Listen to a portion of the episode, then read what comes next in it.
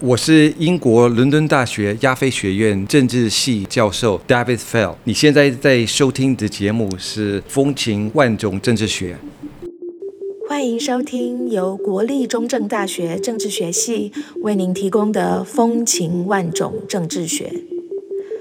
本节目将介绍各种有趣的政治学研究，挑战您对于政治学的想象。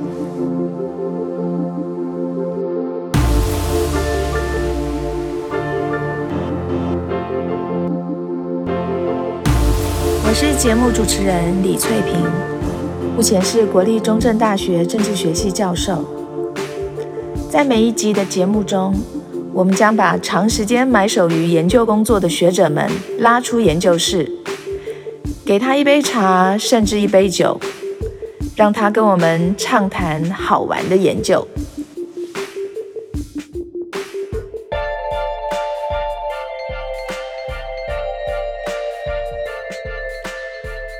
各位听众，大家好，我是主持人李翠萍。这个节目录制的当下，刚好是全台湾热热闹闹准备二零二四年总统及立法委员选举的期间。面对选举的沸沸腾腾呢，有时候我们会看到一些候选人的行为动向啊，让我们常常会想不通，他们为什么要这样做呢？他们在做这些决定的时候，到底有没有想清楚呢？有没有计算一下利弊得失呢？今天我们要谈的政治学研究主题，就是有关于候选人转换政党参选的问题。我们想要从台湾的选举历史里面抽丝剥茧，找出那些曾经转换政党参选的候选人，了解他们成功当选的几率到底有多大。不论是脱党竞选成为无党籍候选人，或是在选前决定归队回到原来所属的政党，或是从无党籍转换成依附某个政党，甚至是在政党与政党之间转换。不论是前面所说的哪一种，选民对于这些感觉不太稳定的候选人，到底会有多支持呢？而且最重要的是，候选人为了选举，在政党之间转换穿梭，会不会造成我们国家民主系统的不稳定呢？这些问题，政治学者想要借由历史数据的分析来告诉我们可能的答案。在我们进入这个主题之前，先介绍今天的特别来宾，也就是英国伦敦大学亚非学院政治与与国际研究。学系的 David Fell 老师，Fell 老师要不要先跟我们的听众问声好？大家好，很高兴有这个机会参加这个节目了。我自己是在伦敦亚非学院政治系，我也在亚非学院是台湾研究中心的主任。那跟台湾的感情是很深的。我第一次来台湾是十九岁的时候啊，那个时候我是在正大念中文，那个时候。就开始对台湾政治有兴趣了，因为刚好碰到一九八九的选举，还有碰到呃野百合学运。所以您十九岁，哎，对，就在台湾了。哎，对，我十九岁来台湾念中文。呃，那个时候我是在英国念中文系，毕业之后我在台湾从一九九二到九九在补习班教书。哦，那教了七年之后，我就回英国念博士了。我的博士论文是谈台湾政党的转变。哦，原来是这样子啊！所以哇，十九岁好小的年纪就来到台湾了。哎，对，今天早上在上课的时候，我还给他们看我十九岁在台北的照片。好，那我想要让听众知道一下哦，我为了能够正确的发音，还去查了一下 Phil 老师的名字应该要怎么念才正确啊？因为他的名字拼音是 D A F Y D D。那这个名字呢，我自己比较没有见过，很担心发音错误。结果 Google 告诉我是要念成 David，所以老师的名字也就是他的 first name 是 David，那姓氏呢，也就是他的 last name 就是 Fell，F E L L。这样好，这要让听众了解一下。那我本身并不认识费尔老师啊，毕竟研究领域不太一样。但是我听说他中文讲得很好啊，也做了很道地的台湾选举的研究。因为他应系上琼珠老师的邀请来系上演讲，那我们就顺势大胆的发出录制节目的邀请。没想到费尔老师也同意来参加这个节目，哈，真的非常谢谢您。对我其实应该也是要要说一声谢谢了，因为一般英格兰的人他就不会发音我的名字，因为我这个是威尔士文的名字了，因为我妈妈是威尔士来的，呃，所以很少会碰到会正确的发音这个名字了。很多人都看我的名字就觉得可能是拼错的。哦哦，对对，因为两个 D 嘛，对对对对对，主要是两个 D。那我们就开始来谈一谈您的研究哦。首先呢，我想要请问一下费奥老师，您怎么会对台湾的选举研究有兴趣呢？特别是今天我们要谈的这个主题是有关于候选人转换政党参选。好，那您是在什么样的情况下开始觉得这个问题是您想要研究的主题呢？其实我从大学起来台湾，那个时候我就开始对台湾的政党选举有兴趣了，因为。长期观察，我就觉得台湾的选举比较活泼，比英国的选举活泼多。比如说政党广告，比起来英国的选举就算很单调、很无聊。嗯，对，那台湾的就就很有点像一个 carnival 一样，一个 festival 一样。那这个题目，这个换挡这个题目，我觉得可能有几个因素会开始对这个有兴趣。一个是我第一本书的研究，就是观察一些换挡的例子，特别是从。国民党到新党这个潮流的换挡，嗯，那另外一个因素是跟你们这个中州大学有关系的，因为我第一个出版品是跟吴崇礼老师，哦，吴崇礼老师，我们以前以前有呃合写一篇有关提名制度，政党的提名制。度，那很多换挡的例子都是对提名制度不满才会换党。我开始对这个题目有兴趣，大概二十几年前就开始有点兴趣了，嗯，但是没有把它当做主题，这个是后来。才开始把它当做一个研究的主题。之前做的那个是个提名制度的研究嘛？那当然，一般就是没有被提名到的候选人，他们就开始觉得啊，心里很不高兴，对不对？所以就想用其他的方法，也想要参选，才有可能变成脱党竞选。所以这是一个有脉络的研究，有系统的研究啦。对，而且我发现，因为我在英国有在教台湾政治的课，啊，很多英国的学生他们也会觉得这个换党是一个很有趣的一个题目，嗯哼，而且。这个换党的效果很大。那我们常会谈到一个例子，就是两千年总统选，嗯，然后就看这个宋楚瑜脱党，就是独立参选，对，那你就看这个后来对台湾政党体系的效果是很大。啊，对对对，所以你不讲我都已经忘记了。有时候要吸引一些国外的学生要研究台湾，就是要用一些一些有趣的一些故事了啊，这个是其中一个他们很有兴趣的一个故事了。不过那次的选举差一点，差不到百分之三，而且这样脱党造成另外一个政党的出现，就是亲民党。亲民党对，而且虽然我们现在都忘记这个故事了，但是他有一阵子亲民党的政党认同比国民党还要高。哇，你看这个菲尔老师可能都比我还更熟悉 台湾的选举。啊，好，那在您的文章里面有提到说，在美国跟西欧的古老民主国家里面哦，那个候选人转换政党的个案其实不多嘛。那候选人转换政党在哪些国家比较常见呢？那这通常会对于民主国家的发展产生什么影响呢？其实，在我们刻板印象中，我们最常看换党是在新民主国家，嗯，就是刚民主化之后，他们的政党体系比较没有那么稳定。嗯，但是其实，在一些成熟民主国家也是常会有这个换党，但是是看不同的时期。比如说英国，呃，我青少年的时候，英国也是有很多呃换党的例子，很多民意代表就觉得工党是太偏左，那个时候就有一大群的人就离开，然后创造一个新的社会民主党，这个是一个很大的一个例子。还有我们脱欧。那个脱欧那个期间，有很多政治人物，他就对他自己的党的脱欧的立场不满意。嗯，其实这几个月，我们也是有一些政治人物他换党。哦，因为对呃他们的党对以色列跟 Palestine 呃这个战争的立场，他觉得他的党太偏以色列。光是为了最近以色列跟哈马斯之间跟巴勒斯坦啊，这个实在很难讲，他们之间到底是要讲以色列跟哈马斯，还是以色列跟巴勒斯坦他们之间的关系，也会造成这么严重的。有一些他就脱党，甚至有些从比如说从。工党换成绿党，因为他们就就觉得他们的呃主流政党的立场太偏，真是长见识了，我都不晓得会这样。OK，那呃，在您这篇文章里面啊，您设定了三个研究主题，首先是呃，对于转换政党的候选人会不会出现所谓的惩罚效应？哈，我们用白话一点讲，就是说民众会不会不支持这个转换政党的候选人？哈，那第二个问题是说。转换政党的候选人，他的目的当然是为了要能够当选嘛。但是很多的研究结果也已经显示说，转换政党好像不太妙，好，可能反而会破坏他们的政治前景。那候选人为什么要做出这么冒险的决定呢？好，这是第二个问题。那第三个问题是说，在理论上，这个政党转换对于一个民主国家的政党系统是会造成负面影响的。那台湾的政党转换现象也会对台湾的民主发展，呃，造成负面的影响吗？呃，可能不能请你再针对这三个问题做一点补充的说明呢？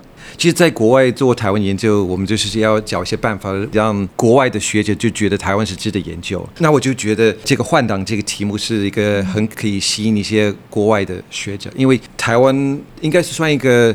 Medium level party switching 就是中度、中中程度、中程度的换挡的一个一个体系啊哈。其实跟日本也是蛮接近的，嗯。但是呢，如果我们跟日本或韩国比起来的话，台湾的政党体系是比算比较稳定。比如说，第一次有多数政党的选举，一九八六，嗯，呃，那个时候国民党、民进党是主要的两个党。嗯，三十几年之后还是这两个政党。嗯，那如果你看日本的话，八十年代末最强的反对党日本社会主义党，现在已经消失掉。哦，它从一个接近执政变成好像现在只剩下一一两席了。所以比起来，台湾这跟很多新民主国家是算蛮稳定的一个政党体系了。所以这这些这些换党。的趋势不会伤害这个民主制度，所以这个也是一个值得去研究为什么会这样子了。嗯哼所以我是这样子才开始这个这个研究计划。哦，OK，哦，所以像日本也是一样，它跟我们的这个转换政党这个程度是差不多，但是他们就出现了比较不稳定的。哎，对对对对对。如果你看这个他们这个选举结果的这个图，嗯，它它就看起来很复杂。哦，很多党它可能会只存在一两次选举，然后就消失掉。因为因为换党的的的过程，只有呃，它唯一一个稳定的地方是自由民主党，嗯，其他的多数的党都都会消失掉了。哦，哇，有趣有趣，哎，这个议题其实您觉得国外的学生会有兴趣？其实我觉得在台湾也是，因为我们在台湾常会看到候选人。选前换党或是脱党竞选嘛？我为什么当时觉得这个看到您这个研究我特别有兴趣？我觉得说，哎，我自己都会很想知道，到底这些人他知不知道他做了这件事情以后他的后果是什么？好，那我们当然不能只看一两个嘛。如果可以有一个系统性的做一个研究，我们就会知道说，哎，台湾呃有多少人换政党啊？好，然后最后他们到底有没有选上啊？这比例跟成功率到底多少？好，所以这也是为什么我觉得，哎，这在在台湾，当然我们也会觉得很有趣。去哦，好，接下来我们就要谈谈您是用什么研究方法来找出研究问题的答案的哦。首先，我们来谈一下您所使用的这个资料库。嗯，在您的文章里面有提到说，您使用了两笔资料，可以请您说明一下这两笔资料是什么吗？OK，这次我主要是靠中选会的资料创造两个资料库。对，第一个我是看一千八百多个候选人，就是参加过国家级选举的的人，然后就看他长期的选举的经验。嗯，所以这样的话就是包括他国家级的选举，但是也会包括他换到其他等级的选举，比如说县长，呃或者县议员的选举了。呃，所以这点跟一般做换党的研究有点不一样了，因为他们只会看。一种选举哦，但因为很多人他会往下或者往上呃呃参选，这样的话可以抓到的 case 非常多。啊哈。那第二个资料库，它只是选可以直接对比的的案子。嗯嗯。呃，比如说一九九一年的国大跟一九九六年的国大选举，嗯，这样的话可以做做对比的。对对对。那呃，因为选举制度的改变，嗯，所以有些选举就不能做对比。对，比如说两千零四跟两千零八，因为换选举制度，所以他没有办法直接做做对比。嗯哼，呃，所以这个 data set 就比较小。但是我发现其实研究的结果其实蛮蛮类似的，对的，对对，虽然它的那个。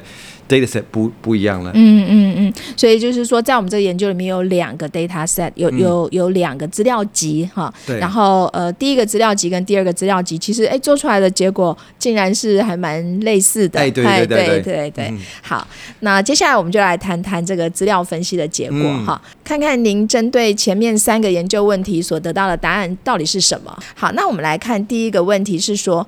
对于转换政党的候选人，会不会出现所谓的惩罚效应啊？就是我们刚刚说的，民众到底会不会不支持这个转换政党的候选人呢？如果你看比较政治的一些过去的出版品，他们的结果是会被惩罚。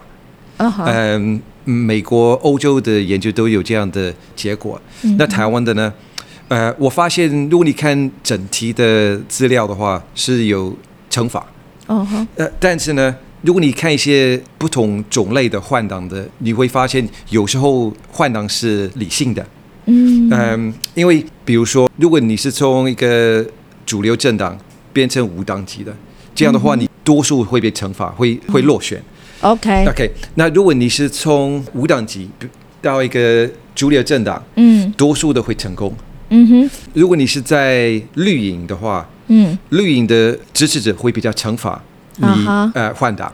哦，所以绿营的会去惩罚，对，所以换党的。如果你从绿营变成无党籍，嗯，这样的话你几乎铁定会落选。哦，但是蓝营的呃支持者比较可以接受换党，嗯，呃，特别是从国民党到他的分裂性的政党。然后泛蓝的泛蓝的政党，比如说啊新党、亲民党，这样的话，嗯。选民比较可以接接受。嗯哼，那成功率最高的话，嗯。是泛蓝党嗯。之间的，啊哈，比如说从呃国民党到新党，嗯。呃从新党到国民党，嗯。从呃新党到亲民党嗯。的成功率是非常的高。哦，所以其实我有时候跟学生谈一个一个人的一个故事，那就是嗯。李清华。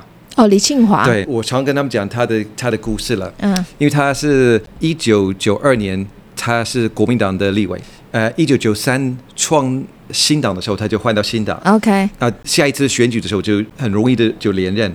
那再来，他是在两千年总统选的时候，他嗯。是新党的党主席。OK，他那那个时候是党主席的时候，他就呃离开新党。嗯那个时候，所以他有一阵子是无党的。呃，等到亲民党创党的时候，嗯他就加入了。所以这个嗯算他第三次呃换党，嗯然后就呃两千零一就顺利就呃当选。啊所以他到到现在每一次他换党都是成功的。哦，都嗯当选，哎，对对，当选。哦所以这几次他的那个支持者就没有惩罚他了。嗯那如果他有留下来的话，如果他是留在新党，他会被惩罚了。在两千零一的时候，嗯有些新党的人他留下来，嗯全部都落选。落选啊对，像赖世宝那个时候他就留下来在新党，在两千零一的时候，呃，就就他们全部都落选，为什么？嗯因为那个时候亲民党是非常受欢迎的。哦如果你回到他九三到新党，其实也是可以说是理性的，嗯因为那个时候他可能比较难被国民党提名，是。因为那个时候呃，这个李登辉主流派就会拍掉这些比较跟他的关系比较差的人，哦，对，所以啊，再来两千零五的时候，亲民党开始往下，他的民调就开始往下的时候，他是其中第一个换回到国民党的人。啊，再来是零八年，他就顺利的连任了。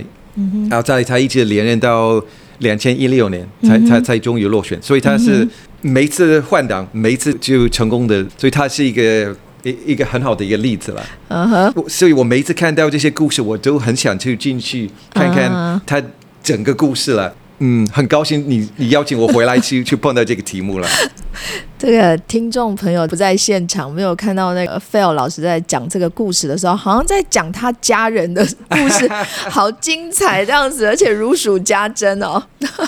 所以这个就是这个是为什么？其实我们有时候做做学术的，有时候我们压力很压力很重，嗯，呃，行政压力很重，但是呢，有时间去做研究，我们就很开心了，对，很兴奋哈、看到一些有一些研究结果。所以刚刚我们这样子整个看起来，就是说，如果我们整体来看的话，转换政党转换是会被惩罚的，整体来看啦哈。但是呢，如果细细的去分的话，很可能比方说脱党竞选的话，它比较会被惩罚。嗯，但是如果说回到主流政党的话，它比较不会被惩罚。对，对不对？哈、嗯但是但是整体来看，如果如果你换了，还是会被惩罚，因为比那个留在原地的呃当选率还会低嘛，嗯对不对？好，哇，这个有趣。好，那我们来看一下第二个问题啊、就是说转换政党的候选人，他的目的当然就是为了能够当选嘛。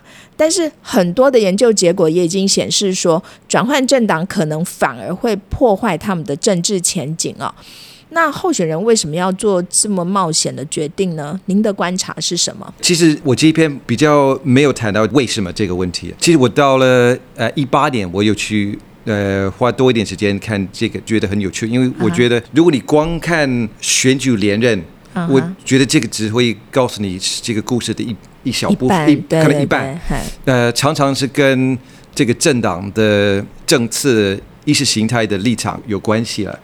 呃，比如说九十年代国民党的立场对两岸关系了。或者对统独有些转变，对，有些人就觉得他变得太中间派的，嗯哼，呃，特别是在李登辉的领导下，嗯，所以，所以这个是一个因素，这些人会从国民党换成新党，一方面是觉得留下来。他们提名比较难，嗯，那另外一方面是，就是觉得他们的政党的立场不不适合，所以其实你如果你直接问这些政治人物，他为什么换，他不会提到为了连任，他会他会他会 他会说是因为我没有变，是我的政党变了，对 对。对对。当然，另外一个因素就是那个时候政党的支持度，嗯嗯，呃，如果那个政党的政党认同在下滑的时候，他很可能会想。呃，换挡对，所以我们要看好几个角度，我们可以再可以决定他们为什么呃要换。一个人会去转换他原来隶属的政党，一定是有经过很多面向的讨论跟考虑啦。嗯，我说基本上这个研究告诉我们，他还是理性的，对不对？对对对对。其实很多人他就是为了下一次选举呃铺路啊铺路，嗯，可能立位太高。对，那他可能下一次去去选这个县议会啊，或者市议会，所以就是做准备，就增加他的曝光度了。嗯嗯，对，嗯嗯，也是有这种，也是有这个这样的例子了。对，那另外可能性是他很生气，他没有被没有被提名，那再来他要把被提名的人拉下来啊。对，其实也是有这样的，他可能已经投资太多了，嗯，那他他就没办法完全放弃了。嗯嗯嗯，用白话讲就是不爽。嗯，对呀，所以这有时候也是会有一些不理性的一些决定了。嗯，不过有时候我们觉得不爽，也不见得就不理性啦。对对对，我要应付我的情绪嘛，我心里面的坎过不了，我就还是继续选啊。那嗯，我们来看一下最后一个问题啊，就是说，理论上政党转换对于一个民主国家的政党系统是会造成负面影响的嘛？那台湾的政党转换的现象，哈，也会对台湾的民主发展造成负面的影响吗？您刚刚其实有多少提到说，相较于日本来讲，好像我们相对来说还蛮稳定的，哈。那您的研究结果可不可以告诉我们一下？其实整体来说，我就觉得这个台湾的 case 告诉我们，这个台湾的换党的趋势没有伤害到台湾政党体系的稳定。对，因为第一就是候选人变成。无党籍的会被惩罚，所以如果是无党籍变成无党籍，呃，而可以选上，那就可能会伤害政党体系的稳定。嗯那另外一个就是多数的换党是在大党的 camp 里面，哦，那个泛蓝或泛绿，对对对，所以。呃，很多人他可能会离开国民党到其他的泛蓝的政党，但是后来他还是会回到国民党。啊哈，那民进党的例子就更少，在这两个 data set 里面，嗯哼，很少有案子就是从蓝到绿或绿到蓝，这个是非常非常的少。对，那如果你看日本的体系的话，就有这样的，就是 cross camp switching 就比较多。嗯哼哼，嗯，所以这样的。Medium level switching，好像没有破坏台湾的政党体系的的稳定。就是说，我们这个中程度的哈，中级程度的政党转换的，好像就没有影响到我们哎对的政党体系哈。所以我在看这些 cases，大概真的从蓝到绿的例子真的非常的少。嗯嗯嗯，多数它可能是从蓝到无党到到绿。嗯，有有几个例子，或者相反的，嗯嗯，但不多就是了，对不多。嗯，呃，我想几个一个例子，嘉义的，好像有一个陈明文，就叫哦，是吗？对他好像本来是国民党，呃，后来变成民进党，这应该是一个一个例子。所以换句话说，就是因为我们的选民呢，对于从政党脱党竞选成为独立候选人是有点惩罚的，不太支持。然后对于回归到大的政党的，那那选民就会支持嘛。嗯所以相对来说，就我们的选民呢，不太会去支持那些导致我们的政党体系会动荡的那些人。哎，对，好，嗯所以这也是为什么我们这样整体来看的话，虽然我们也算是忠诚度的政党转换的国家，诶但是我们的这个系统确实还是稳定的存在哎，对。啊。其实这样子讲的话，我们也许可以探讨这个算不算换党。嗯呃，如果你从国民党到新党，回到国民党，也许你可以觉得这两个党基本上是同一个党。是那你跟这些人采访他的话，他可能不会觉得他背叛他的党。哦，嗯嗯，那就说就泛蓝的这个阵营里面，其实我们好像有发现说，泛蓝的选民他们对于候选人在泛蓝系统里面犹疑的容忍度比较高。对，泛绿的选民对于他们的候选人在泛绿阵营里面游移的支持度就会比较低。对，呃，而且呢，呃，他的提名制度可能比较严格一点，啊所以如果你离开的话，要回民进党比较困难。哦，OK，所以，所以这一方面对，还是有这个制度的效果。当你可以找一些例子了，嗯呃，像陈光甫，他本来是民进党的立委，后来他换到建国党，OK，在高雄，嗯哼，嗯，但是民进党后来又让他回来，哦，但是在回来在不同的县，哦，他他哦。他一定要回到澎湖，他们就让他在嗯呃再选，好像落选了三次，他他才终于就就当选了，在澎湖。哇哦，我我现在有有点错乱的感觉，就是看一个外国的面孔如数家珍的在讲我们台湾的哪一个候选人，然后那个候选人的名字我可能还没听过的。陈光甫后来跑去澎湖啊，你也知道这样啊了不起了不起，真的是太好玩了。因为那个时候我呃我在高雄补习班教书的时候，他他刚好在高雄参选，所以我我就对他特别有感情。好，那最后最后，我想要问您说，您还记得当时做完这个研究之后你的心得感想吗？还有就是，我知道您是长期观察台湾选举现象的学者嘛，那你对于台湾的选举，觉得最有趣的现象是什么呢？其实今天谈到这个题目，我觉得有点遗憾，就是我觉得这个题目没有做完，因为我觉得应该要去做采访，采访这些政治人物，谈一谈他们换党的心心情。啊、嗯，我做了一点，因为以前我采访这些政治人物，我有跟他们谈过，但是没有很有系统的。一八年的时候，我又我又写了一篇有关呃两千一六年的呃立委选举，为什么他这些人会会换，但是后来就没有时间把它出版。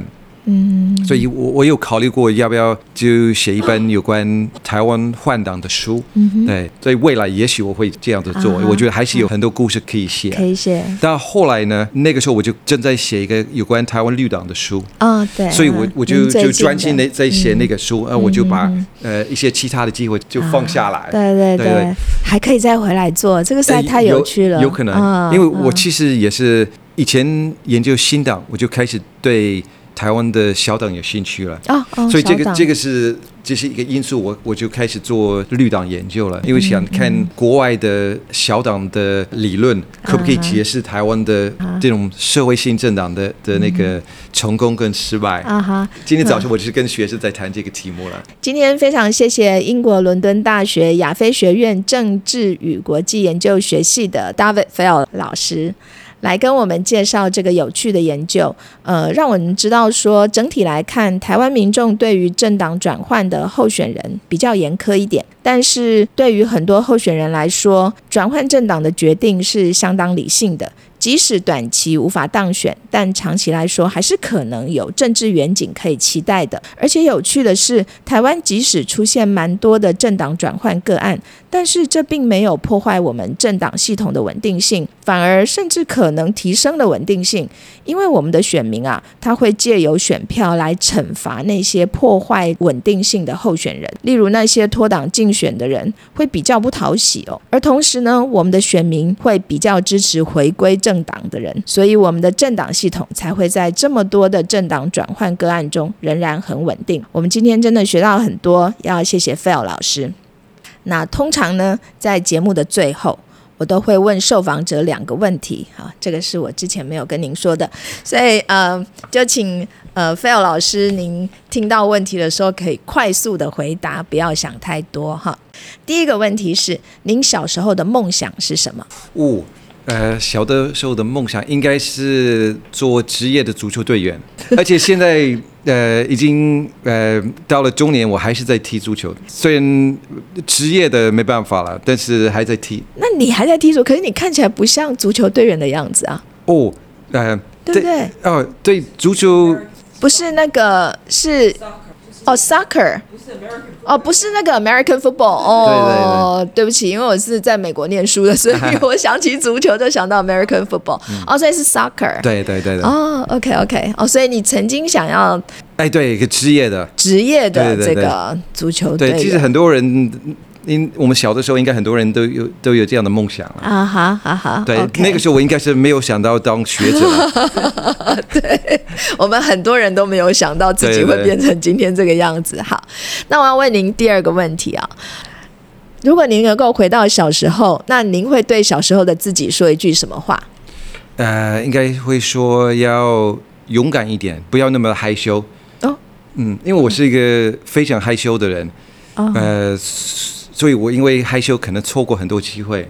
对，所以我如果小的时候的我可以看到我现在的我，应该会觉得蛮惊讶了，可以去跟很多人演讲啊，上课对对啊对啊哦，。你小时候不像是这样子的，连我开始念博士的时候，我还是很害羞了。哦，对，我还有时候会回想到我第一次参加那种国际研讨会的时候，那个时候真的是发表了很差，啊哈，哎呀，或者第一次上电视节目，应该也是不是很很理想的。哦是对吗呀？，对呀。哦，所以你要跟小时候的自己说，不要那么害羞，要勇敢一对对点。所以这一点，我想小的时候的我会会蛮欣赏的，但是会失望，大概是足球方面的。啊，对，OK，好，好，那最后再次谢谢 David Fell 老师的分享，也要谢谢听众您的收听。有关于今天讨论的内容呢，我们已经在节目说明的地方提供了 Fell 老师这些文章的连接。那各位，我们就下次再见喽，谢谢 Fell 老师，拜拜，谢谢，拜拜。拜拜。很好。对，很好